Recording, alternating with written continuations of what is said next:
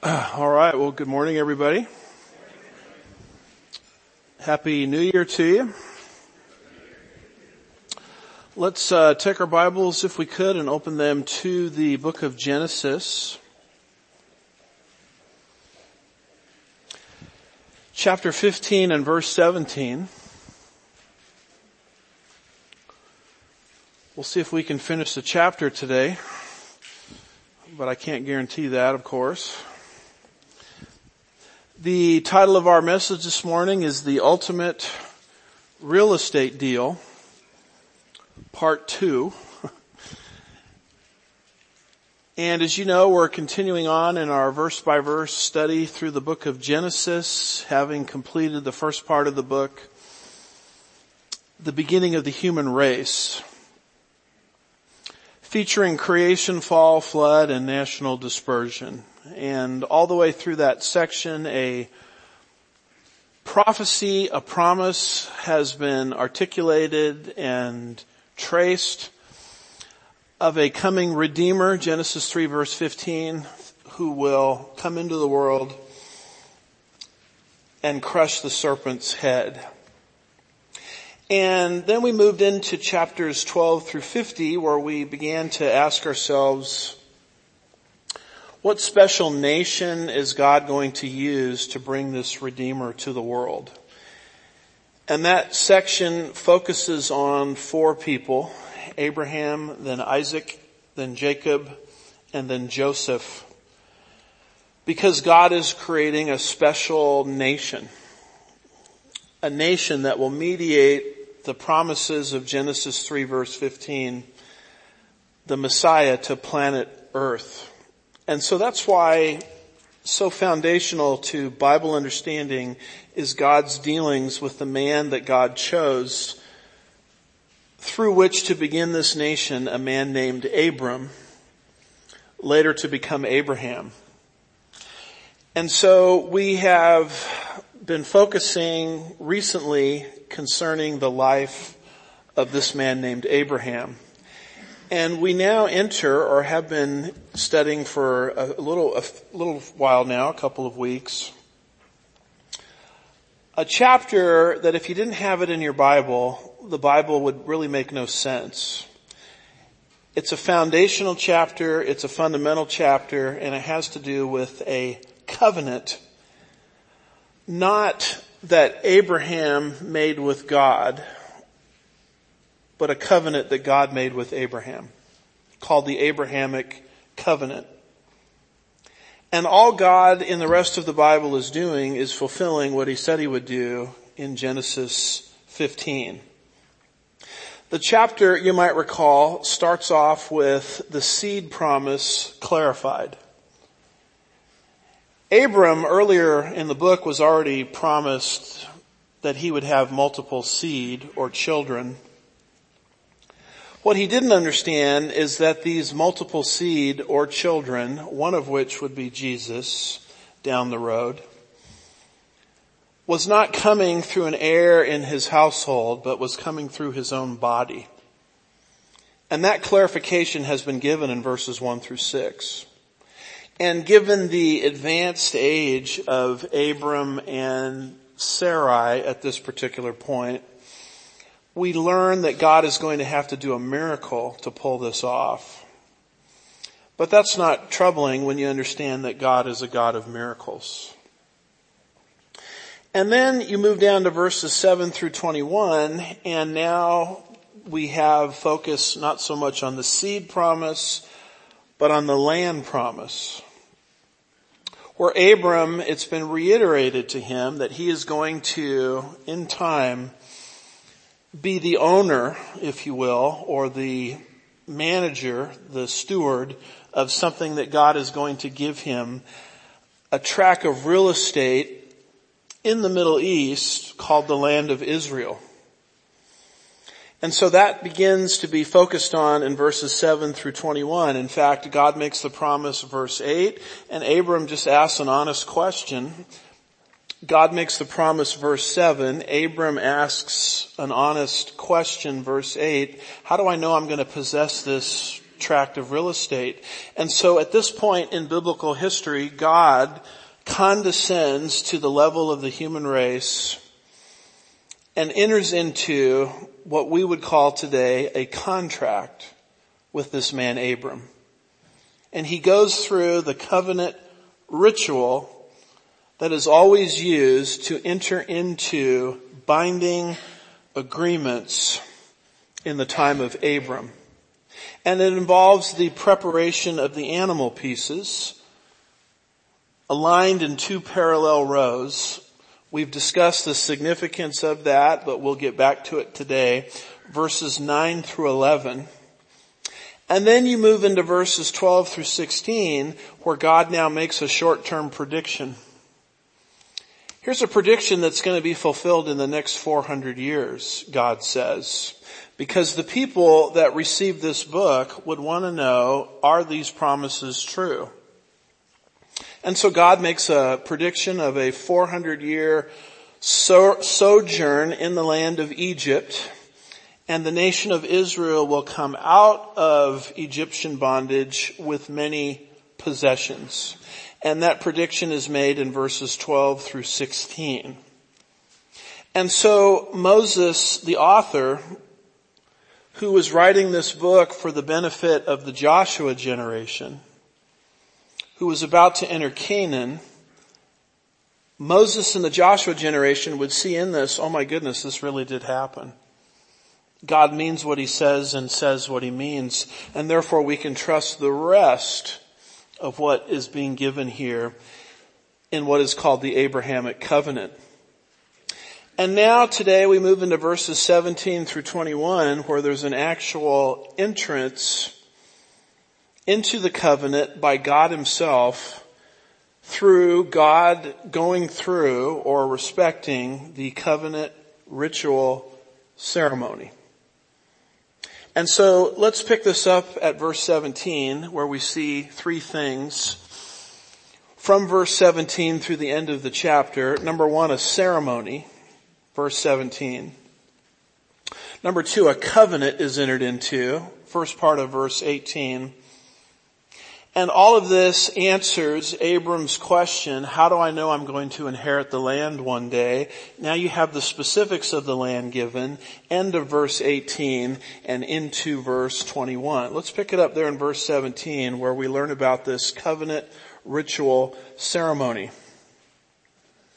It came about that when the sun had set and it was very dark, behold, there appeared a smoking oven and a flaming torch which pass through these pieces. Today when you enter into a contract with somebody, you know, it's a matter of putting your signature on a piece of paper. But in Abram's day, when you entered into a covenant with somebody, essentially what happened is animals were severed. So this is a very bloody type of ritual. And these animal carcasses were organized, severed animal parts were organized in two parallel rows. And essentially what the parties did is they passed through each party to the covenant the animal pieces. And essentially when they passed through the animal pieces, what they were saying is, I am as good as dead, like these animals are dead. If I don't fulfill exactly what I promised to do in the covenant or in the contract. And that is a process that is happening right before our eyes where God himself is entering into this covenant. But there's a catch here. The catch is back in verse 12. Look at verse 12. It says, Now when the sun was going down, a deep sleep fell upon Abram and behold the terror, behold terror and great darkness fell upon him. Abram is sound asleep. God puts Abram asleep. And God alone, God by himself, as represented by the oven and the torch, passes through these animal parts. Normally it was both parties that passed through the animal parts. God says, no, it's not going to work that way this time. I will put you to sleep where you're unable, Abram, to pass through the animal pieces, and I alone will pass through these animal pieces. Arnold Fruchtenbaum says concerning verse 12, the Hebrew word for deep sleep is, uh, tardema, I think is how you pronounce that. It was a supernatural deep sleep that fell on Abram it was the same deep sleep that fell upon Adam, Genesis 2 verse 21, in preparation for the creation of Eve. It also fell upon Saul, and it's also mentioned a couple of times in the book of Job. And God alone passes through these animal pieces. And you might think, well, this is kind of a strange way to enter into a covenant or a contract. Over in the book of Jeremiah chapter 34 verses 18 and 19, you'll see this same ritual being used between people. Jeremiah 34 verses 18 and 19 says, I will give the men who have transgressed my covenant, who have fulfilled the words of the covenant which they made before me, when they cut the calf in two and passed between its parts. The officials of Judah and the officials of Jerusalem, the court officers and the priests and all the people of the land passed between the parts of the calf. So it seems like a sort of a strange practice, and yet this is how covenants were entered into. It's just this time it's different. God intentionally puts Abram to sleep and God alone passes through these animal parts. If you're looking for a fancy name for this, it's called a covenant of malediction. Malediction. Where God is saying, if I don't do exactly what I promised to do in this covenant concerning the seed promises and the land promises, then God himself is saying, let me be torn asunder. Uh, let, let me be destroyed if I don't fulfill exactly what I promised to do. And this then becomes the logic or the basis for our belief that the Abrahamic covenant, which we're reading about right here, is unconditional. There's a big difference between a conditional promise and an unconditional promise. A conditional promise is if you do X, I'll do Y. This is not conditional at all. This is unconditional. And it's obvious that it's unconditional because of this covenant ratification ceremony, which Abram himself did not participate in because God had put him to sleep. In other words, the total responsibility for fulfilling everything in this covenant language, seed promises, land promises, does not rest on Abram's shoulders it rests completely and solely 100% on the shoulders of God.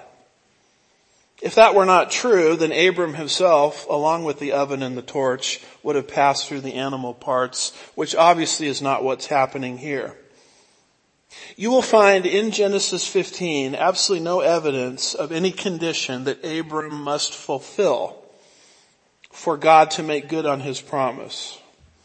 God himself is going to execute in time and history everything that he said, regardless of what Abram does. An unconditional promise.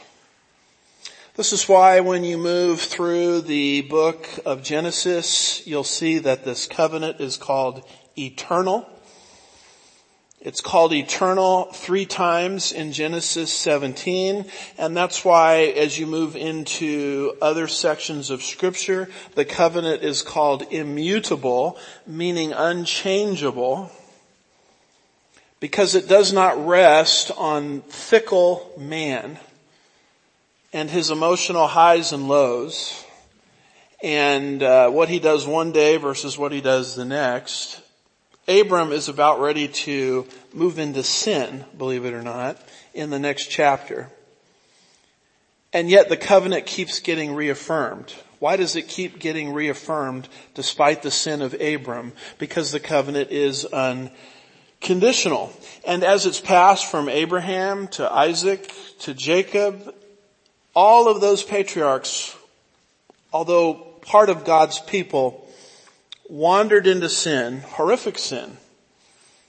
And yet the covenant kept, keeps getting reaffirmed over and over again.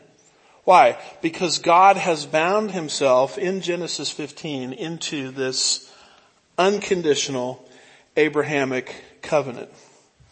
Arnold Fruchtenbaum in his Genesis commentary writes, the normal procedure was for both persons making the covenant to walk between the pieces of the animal, rendering the terms of the covenant obligatory to both parties.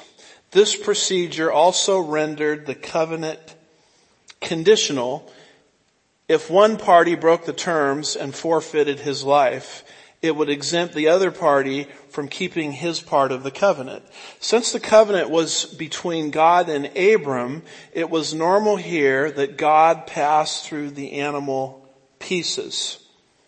The previous abnormality was the fact that in, in place of one animal there were five, but there was a second differentiation. It was not God and Abram that walked between the pieces of the animals, but it was God alone who passed between the pieces of the animals, which rendered the covenant unconditional. Abram's lack of participation, it's a bit hard, is it not, for Abram to participate when he's sound asleep? Abram's lack of participation emphasizes the unconditionality of this particular covenant. So Abram did not become an active participant in the signing and sealing of the covenant as such. He was only the recipient of the covenant and the covenant promises. It meant that no matter how often Abram failed, parenthesis, and he will fail in the next chapter. No matter how often his seed, the Jewish people fail, the Abrahamic covenant cannot be rendered null and void. This is one of the most solemn things in the Bible that's probably ever happened. Is God binding himself unconditionally to these promises. And so what you see there in verse 17 is the ceremony is executed. And as the ceremony is executed, what comes out of this is a very important word called the covenant. Let's move down to verse 18 if we could. On that day, the Lord made a covenant with Abram, saying to your descendants, I have given this land from the river of Egypt as far as the great river Euphrates. And you want to underline in your Bible, if you're an underliner, the word covenant. It's a translation of the Hebrew word berith. And Abram at this point is not just the recipient of promises. Everything he has received from God up to this point in time are promises from God, which from where I stand would be enough because God cannot what? He cannot lie. But what you have to understand is what Abram has just received from God through this ritual that we have been reading about is not just promises, but a covenant. The closest 21st century analogy I could think of is a contract. Abram got a contract from God. And it wasn't the type of contract where God says, okay, do X, Y, and do X and Y and I'll do Z. God just says, I'm going to do Z regardless of whether you do X and Y. And this is the second time in the book of Genesis that we have seen this word covenant. The word covenant, particularly a covenant from God, is a big, B-I-G in caps, a hundred exclamation points after it, is a big deal. You might remember back in Genesis chapter 6 and verse 18, there was another covenant announced. the covenant called the Noahic covenant. Genesis 6 verse 18, God said to Noah, I will establish my covenant with you. That's the first time we've ever seen the word covenant in the book of Genesis. And then in Genesis chapter 9 verse 9 and verse 11, you'll see the repetition of the word covenant. We've already had a covenant. That particular covenant was God's covenant with Noah. What we're seeing developing here is something totally new. It's God's covenant with Abram, sometimes called the Abrahamic covenant. And you need to learn the distinction between the Noahic covenant and the Abrahamic covenant. I have on the screen here also the Mosaic covenant. We will not worry about that for now because that comes later. But notice the differences between the covenant with Noah and the covenant with Abram. First of all, they have different names. Noah's covenant is called the Noahic covenant. Abram's covenant is called the Abrahamic covenant. They have different human agents. Noah is the primary human agent in early Genesis 6 through 9, but Abram is the primary agent or instrument here in Genesis 15. They're described in two different sections of the Bible. If you want to read about the Noahic covenant, you would read Genesis 8 through 9. If you want to read about the Abrahamic covenant, you would read Genesis 12 through 17. You'll notice that the word covenant, berith, is used in both sections. You'll see the word covenant in Genesis 9 verse 9, and you see it again here in Genesis 15 verse 18. The party in the Noahic covenant was the whole world. God obligated himself to do something for the entire human race. And one of those promises in the Noahic covenant was never to flood the earth again. So that was a covenant that was made essentially with the entire world. Not so the Abrahamic covenant. The Abrahamic covenant is a covenant made with a particular nation. Not every nation on the face of the earth, but the nation of Israel. The Noahic covenant was entered into before Israel ever existed. The Abrahamic covenant, on the other hand, is a covenant that was entered into after God began to get the nation of Israel off the ground and now he's entered into a special covenant with them. Both covenants, Noahic and Abrahamic, are unconditional, but the promises are very different. In the Noahic covenant, it was promised no more flood. The earth is going to remain. And God created the institution of human government and gave the government the power to execute murderers. We've studied all of that. Genesis 9. The Abrahamic covenant though is very different. It's ownership of the Hebrew people over three things that we'll be developing later. Land, seed, and blessing. The sign of the Noahic covenant was the rainbow. The sign of the Abrahamic covenant, Genesis 17, will be circumcision. The purposes between the covenants, and this may be the most important thing to understand, are totally different. The purpose of the Noahic covenant is to restrain evil and preserve the human race in spite of the, the effects of sin. Not so the Abrahamic covenant. It's not designed to restrain evil and preserve the human race. It is a redemptive covenant. God's philosophy of redemption is being executed through the Abrahamic covenant. The Noahic covenant is binding today. The Abrahamic covenant is not binding exactly the same way today as is the Noahic covenant because the Abrahamic covenant was made with a particular nation. The nation of Israel. One of the very important things to understand is the nation of Israel is the only nation that has ever existed in the history of mankind that has a covenant from God. In fact, you can go into ancient Near East studies and look at all of the nations that existed early on. Some of them existed even before Israel existed. And no nation has a covenant like this with their deity. Take it from Dr. William F. Albright, who is an expert on ancient Near Eastern religions in his book Yahweh and the Gods of Canaan, a historical analysis of contrasting faiths. He says, quote, Contracts and treaties were common everywhere. In other words, in his studies of the ancient Near East, he said individual groups entered into contracts with each other all of the time.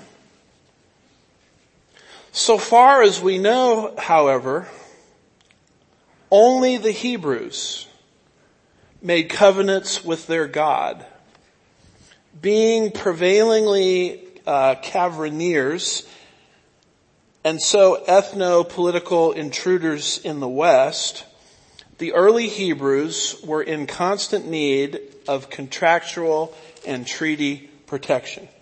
In other words, what Albright is saying here is, look, I've studied all of these nations of the ancient Near East, and this idea where a deity makes a contract with a nation is totally unknown. But it's completely special, it's completely unique concerning God's dealings with the nation of Israel. Dr. Um, Charles Clough, who is on our board at Chafer Seminary, where I found this quote in his writings, offers the following corrective. He says at the very end, of course we biblicists would insist that it was God that made the contract with man, not the other way around. Albright says, I've never seen in any ancient Near Eastern literature that I've studied a contract between a deity and a nation. This is completely unique to the Hebrews. It's completely unique to Israel. It's completely unique to the Jewish nation. And of course, what he is referring to is not so much people making contracts to God, but God making a contract to man. So you read this word covenant here, and it's very tempting to just sort of race over it without fully understanding the import of what is being said. And this covenant is completely unique. All over the ancient Near East, you have pagan nations, pagan deities. None of them made contracts, these deities, with their nations, but God himself reached down and entered into a binding contractual relationship which is unconditional in nature with the nation of Israel. One of the things that has helped me in my studies of the Bible is the fact that I actually was a lawyer before I became a pastor. Becoming a lawyer was such a blessing because so much of the terminology of the Bible concerning contracts you find in the legal profession. And I have yet to find a contract in the legal profession that is interpreted allegorically. There is no such thing as an allegorical contract. I mean, try that on some of the contracts you're in, your mortgage contract, and just interpret the numbers the way you want to interpret them and see how far that gets you. The fact that God chose the vehicle of a contract demonstrates that he means to fulfill literally everything that he said. I mean, if contracts are symbolic, if contracts are allegorical, how do you determine if one party is in breach of the contract or not? There'd be no way to determine that. And yet you go through the Bible and it keeps saying over and over again, God did this. God did that. Because God interprets the language literally. An allegorical, symbolic contract is an impossibility. So you better pay attention to the details here. And that word covenant is a major hint that God is serious about what he said he would do in this particular contract. This is a one-way contract. Look at the language again in verse 18 very carefully. On that day, the Lord made a covenant with Abram. You'll notice that it does not say on that day Abram made a covenant with the Lord. Abram could not have made a covenant with the Lord even if he wanted to because he's sound asleep. As God alone, as represented by the oven and the torch, is passing through these animal pieces. And this becomes something completely and totally unique to the Jewish people the Hebrew nation, the nation of Israel. The nation of Israel is like no other nation that has ever existed in the course of human events because they have, based on the authority of the Bible, a one-way contract from God to them. I mean, not even the United States of America has something like that. Well, wait a minute, Pastor. You're, you're denying the Judeo-Christian roots of the United States of America. No, I'm not. You can trace the beginning of the United States of America legally, probably back to something called the Mayflower Compact. It's what the pilgrims entered into when they came to these shores.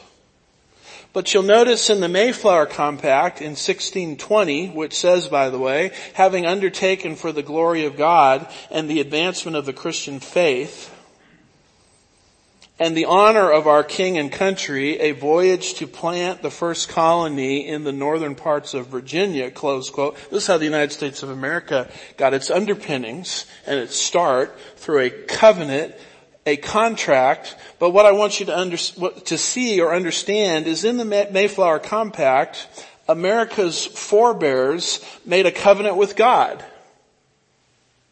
That's not what's happening here in Genesis 15. Abram is not making a covenant with God. God, rather, is making a covenant with Abram.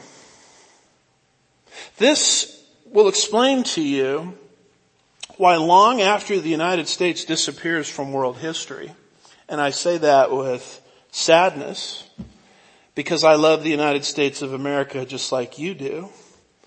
If you cut me open, I'd probably bleed red, white, and blue. I love the United States of America so much. But the truth of the matter is, the nation of Israel will be alive and it will be fully functioning long after the United States of America crumbles or topples or collapses under its own weight or perhaps disappears through foreign invasion. The, the days of the United States of America are limited, but not so the nation of Israel. Long after the United States of America disappears from world history, Israel will be alive and well. Now why is that? Because the United States of America is sort of based on our covenant to God. That's not what Israel has here. Abram is not making a covenant to God. God is making a covenant to this man, Abram. Now, when you see this, you understand why my professor, J. Dwight Pentecost, called this chapter the most important chapter in the Bible. If you understand this chapter, suddenly the whole Bible starts to make sense because all God does throughout the Bible is make good on what He has promised to do. Certainly a promise from God is enough because God cannot lie. But Abram here doesn't just have a promise from God. He has a contract from God. Not a contract that's conditional, a contract that's unconditional. Not a contract or a covenant that he made with God, but that God made with him and his descendants while he was asleep. Have you studied the book of Exodus? Probably other than the cross of Jesus Christ, the Exodus is the greatest redemptive event in biblical history. Where God brought the entire nation of Israel out of bondage after 400 years. Have you ever stopped and asked yourself why God did that? You'll find the answer in Exodus 2 verse 24, which says, So God heard their groaning and God remembered his covenant. There it is. With who? With Noah? No. With Abraham and with Isaac and with Jacob. The whole reason why the Exodus event took place, the greatest redemptive event in biblical history, other than the cross and the resurrection of our Lord Jesus Christ, the greatest event in biblical history happened because God honored the terms of the agreement. Um, in Sunday school, we're starting to look at Ezekiel 36, 37, 38, and 39 in a series of lessons that we're doing called the Middle East Meltdown. And as we learned in Sunday school this morning, Ezekiel 36 is the greatest chapter we have in the whole Bible concerning the physical restoration of the Jewish people from around the world back into their own land. God says, I'm going to bring them back from worldwide dispersion. And then, if that's not enough, I'm going to regenerate them. So that the whole nation, from beginning to end, is going to be a believer in Yeshua, who we refer to as the Lord Jesus Christ. Ezekiel 36 is a description of it. And yet what so many people miss is why is God doing that? It says it right there in verse 22 of Ezekiel 36. Therefore, as God is speaking to, to Israel through the prophet Ezekiel, therefore say to the house of Israel, this is what the Lord God says. It is not for your sake, house of Israel, that I am about to act. But for my holy name, which you have profaned among the nations wherever you went. I mean, God is reaching out and He's regathering His chosen people, not because of some merit in them. in fact, He says, you guys have messed everything up, quite frankly. It's not because of some merit in you. It is for the sake of my name. In other words, if I don't fulfill exactly what I covenanted myself to do back in Genesis 15, then my name is profaned and I'm to be destroyed. The covenant of malediction. Chapter 36 of Ezekiel starts to make sense when you understand Genesis 15. The whole Exodus event starts to make sense when you understand Genesis chapter 15.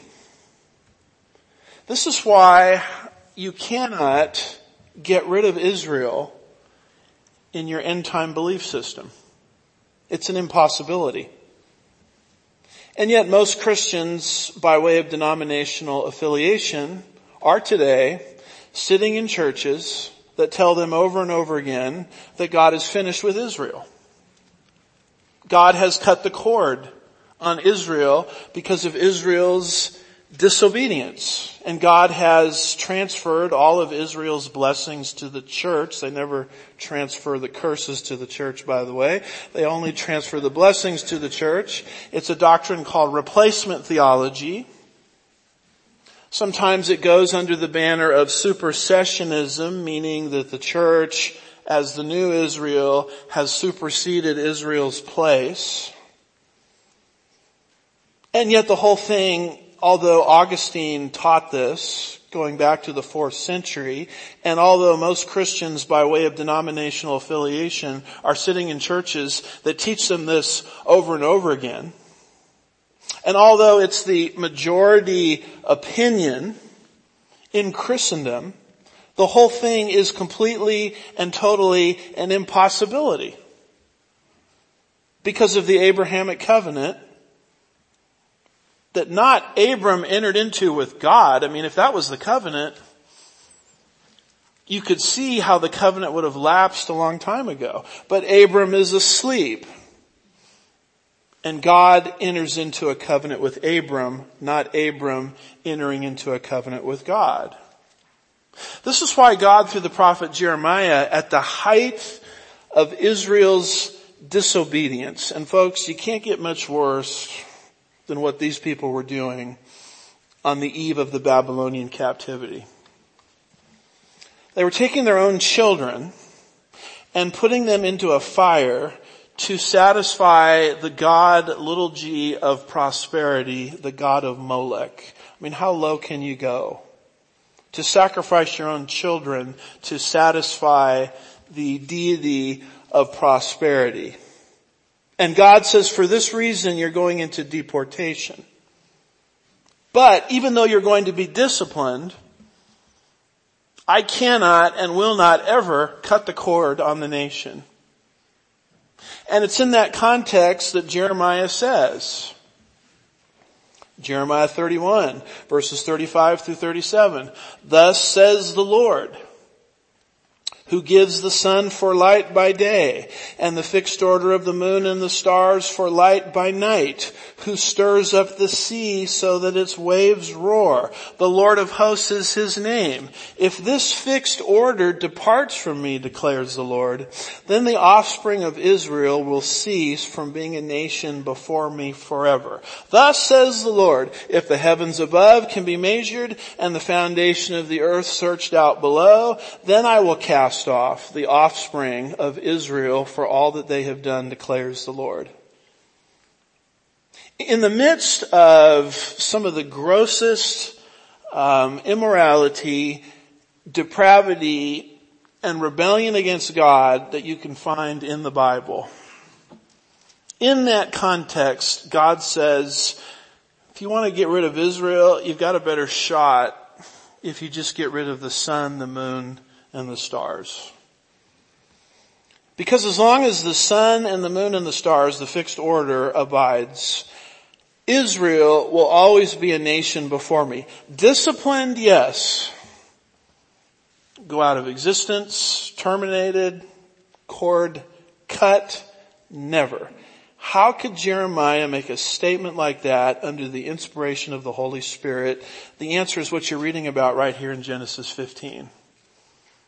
If you don't understand Genesis 15, then what he's saying here in Jeremiah 31 makes no sense. The Exodus event makes no sense. The great end time gathering of the Jews in the last days, Ezekiel 36, that makes no sense either because the Christian world looks at the Jewish nation as the Christ killers. They rejected Christ, replacement theologians say we, the church, accepted Christ. So Israel is out forever and the church is in. No. Even the horrific sin of rejecting their own king, which they did in the first century. They turned him over to Rome for execution and they violated all of their legal rules of evidence. You want to talk about a sham trial?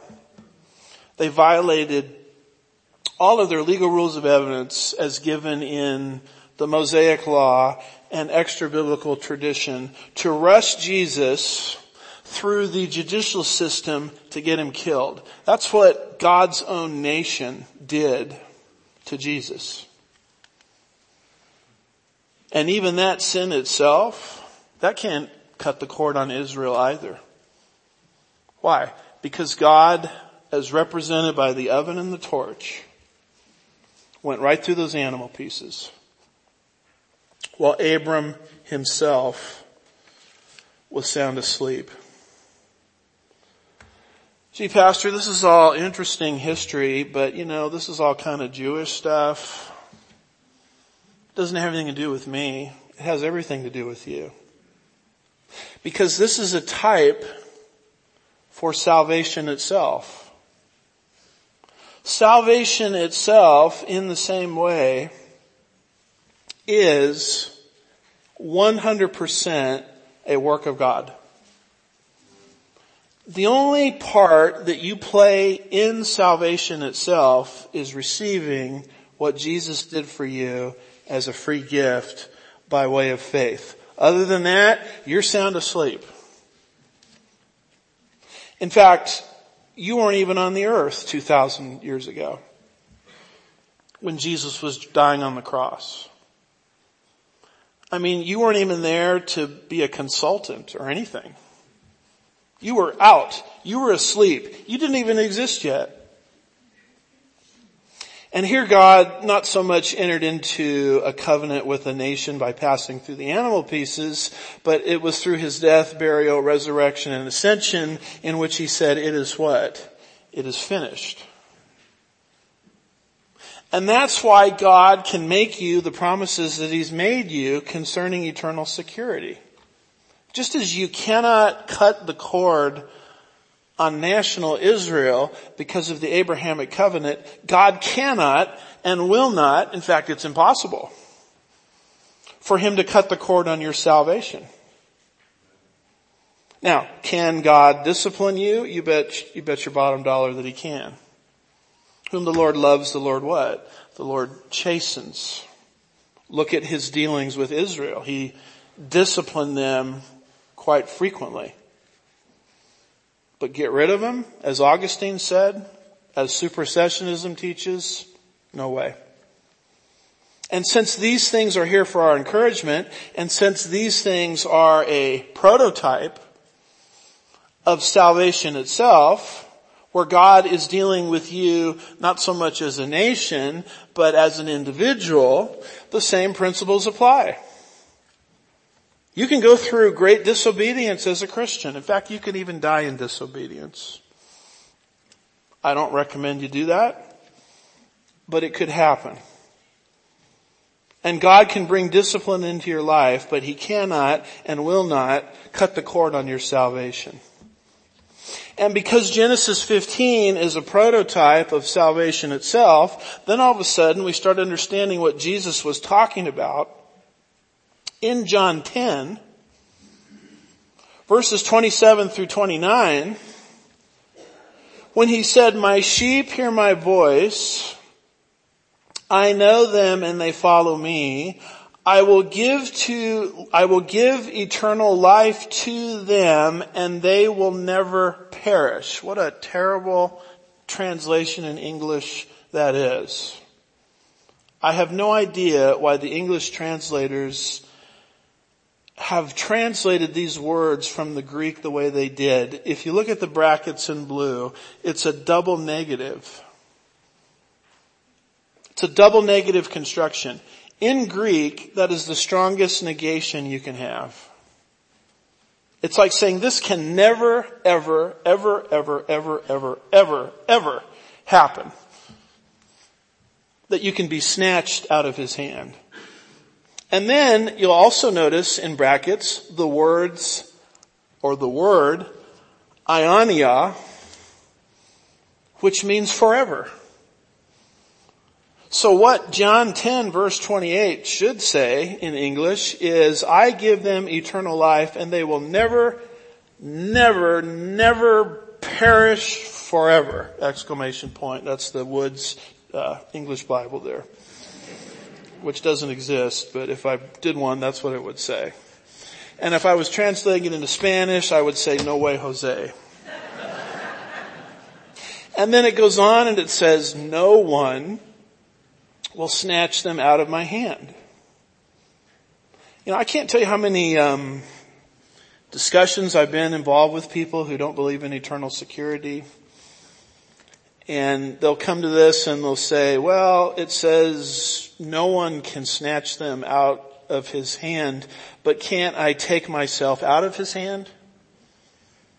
Well, the last time I checked is no one means what?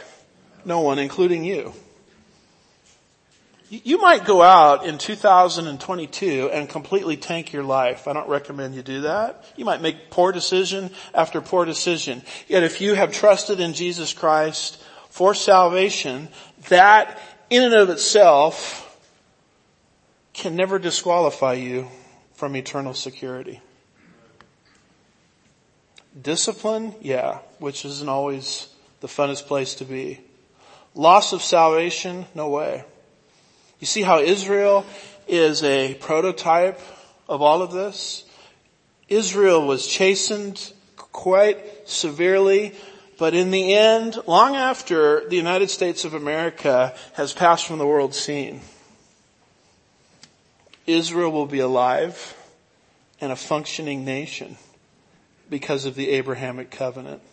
He goes on here in John 10 verse 29 and he says, my father who has given to me is greater than all, and no one is able to snatch them out of the Father's hand. Notice this, that you are in the Son's hand and you are in the Father's hand simultaneously. I mean, being in the hand of one member of the Trinity ought to be enough, right? You're actually in what we call the double grip of grace, where you're in the Son's hand and you're in the Father's hand, two members of the Trinity, who by the way are omnipotent, all powerful. And if that weren't enough, you have this promise that nothing can take you out of it, double negation, forever. What a promise that is. And yet, it's not surprising if you understand Genesis 15. And God does this kind of thing. That's what he did with Israel at the very beginning with what is called the Abrahamic covenant. Yeah, but pastor, I mean, I've really messed things up.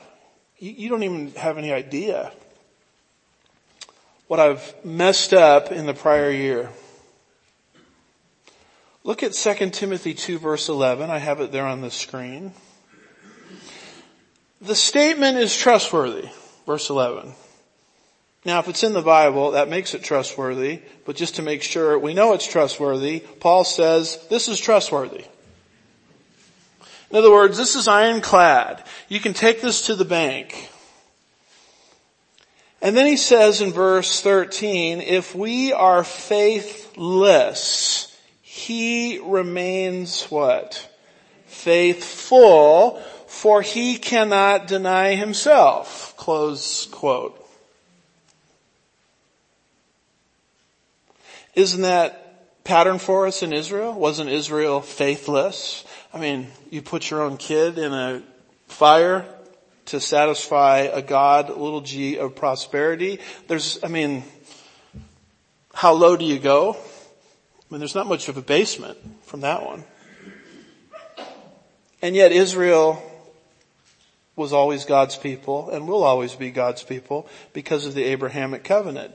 But what if we're faithless? You know what faithless means in the original language? It's an alpha privative, meaning it started with the Greek letter alpha, which is a negation. Like in English, we say atheist, someone who doesn't believe in God, alpha privative the A negates theist. That's the way it reads. And what it says is not unfaithful, as many misconstrue it, but being faithless. In other words, if you reach a point in your life where you don't have any faith at all as a Christian, that's not going to disqualify you either from eternal life any more than Israel's rejection of their son, their king, takes God's hand off the nation. This is, I, I understand this, that this is a terrifying teaching that I'm giving. The religious world that I'm, that I'm, that might be hearing this will have nothing to do with what I'm saying because they want to use fear of a loss of salvation as a means to control people. You better give, you better do this, you better do that, or the carpet is gonna be yanked out from under you. And I'm here to tell you that if you've trusted in Christ as your Savior, the carpet cannot be yanked out from under you. It's an impossibility. But, gee, Pastor, I need a bunch of rules to follow because I'm such a screw up that if I don't have a bunch of rules and I'm not afraid all of the time, I'm going to lapse back into sin. So I need you to tell me that maybe I'm going to hell. This is how legalism perpetuates itself in the mind of many people and in the mind of Christianity. The clergy says, how are we going to be able to manipulate people and control people without this club that we can beat over them, their head every Sunday by telling them they lost their salvation? You're taking all of that away. Well, I'm not taking it away. God's taking it away because of a doctrine called grace. Unmerited favor. God does not deal with you on the basis of justice any more than he dealt with Israel on the basis of justice. If he was dealing with Israel on the basis of justice, Israel would have been out a long time ago. But Israel can't go out because of the Abrahamic covenant. Because you are in the double grip of grace, God is not dealing with you on the basis of justice. He is dealing with you on the basis of grace. Very foreign to us because we're not used to relationships like this. You upset your boss at work, you're fired. You don't get to turn in what your professor in college thinks should be turned in, you get the low grade. I mean, our whole lives were conditioned to be dealt with on the basis of justice and God comes along, Jesus comes along and says you're not going to be dealt with that way anymore. You're going to be dealt with on the basis of grace. And even when the Lord allows suffering into a person's life, it's for your own good. It's either a storm of perfection or it's a storm of correction. It's a storm designed to make you better and not bitter. Or God, like Jonah, puts you in the belly of a fish for a while and then asks your opinion, are you ready to serve me now? But when God deals with us with suffering, He's not dealing with us on the basis of justice. It's all out of His, His love. So you might look at these promises that God is giving to Abraham and you might look at these and say, well, this is all fascinating stuff, but this is all just ancient Jewish stuff and it really doesn't have anything to do with me. Folks, it has everything to do with you because it's a revelation of the perfect character of God. How God is dealing with Israel is how he deals with us because Israel is a prototype of salvation history itself. The world of religion says Jesus did 90%, you better kick in the 10. God bought lunch, you better leave the tip. If you don't leave the tip, maybe you're not saved. Maybe you lost your salvation. Well, how much of a tip do I need to leave? The world of religion never tells you how big the tip has to be. Isn't that cruel? Because now you're wondering, have I done enough? They just tell you to pay, pray, and obey. How do you know I've prayed enough? How do I know I've obeyed enough? How do I know I've paid enough? And here, biblical Christianity comes along at the bottom of the screen and it says, God did it all. You just receive it as a gift and enter into a gracious relationship with your heavenly father. Well, gee, pastor, Isn't John MacArthur the greatest? I mean, John MacArthur is all over the radio. He's all over TV. His church is thousands and thousands and thousands of people and he holds conferences and he's got all of these young Calvinists under his jurisdiction. Why, why won't you put Sugar Land Bible Church on board with that train? And it's very simple. As much as many of the things John MacArthur may say are admirable, he is wrong on this issue that I'm talking about. He is wrong on the most fundamental issue that a person can be wrong on. You'll notice what he said in a sermon. He said self-discipline comes when you look back to the covenant of your salvation. That is to say, when you remember that at the point of your salvation, you made a promise to submit to the Lord. You made a pledge at that time to be obedient to Christ. I hope that as you listen to me today, you don't think you're saved because of some pledge you made to Jesus. Abram made no pledge at all. How could you make a pledge when you're sound asleep? You confessed him as Lord. And Lord means that he is above all. It is essential then that as believers that we to remember that we made a covenant with obedience. What is he talking about here? I mean, he's violating the most fundamental aspect that we've been speaking of. Covenant obedience, pledge. I'm not saved because of some covenant of obedience. I'm not saved because of a pledge. I'm saved because of God's pledge to me. If I am faithless, He remains faithful, for He cannot deny Himself. We made a covenant of obedience when we confessed Jesus as Lord. We were saved unto obedience which God had beforehand ordained that we should walk, an obedience characterized by good works, and obedience to God's word. That pledge was inherent in salvation. You've got to be kidding me. You mean I'm saved because of some pledge I made to God? Hey God, I'm going to really clean myself up this year. So you're obligated to give me a relationship to you. Why the Christian world does not rise up against this insanity and condemn it for what it is, is beyond me. It's patently works-based salvation. That pledge was inherent in salvation. God at the time you came to him for salvation, promised you forgiveness and eternal life and all the grace necessary to fulfill his will and the Holy Spirit, and you pledged obedience.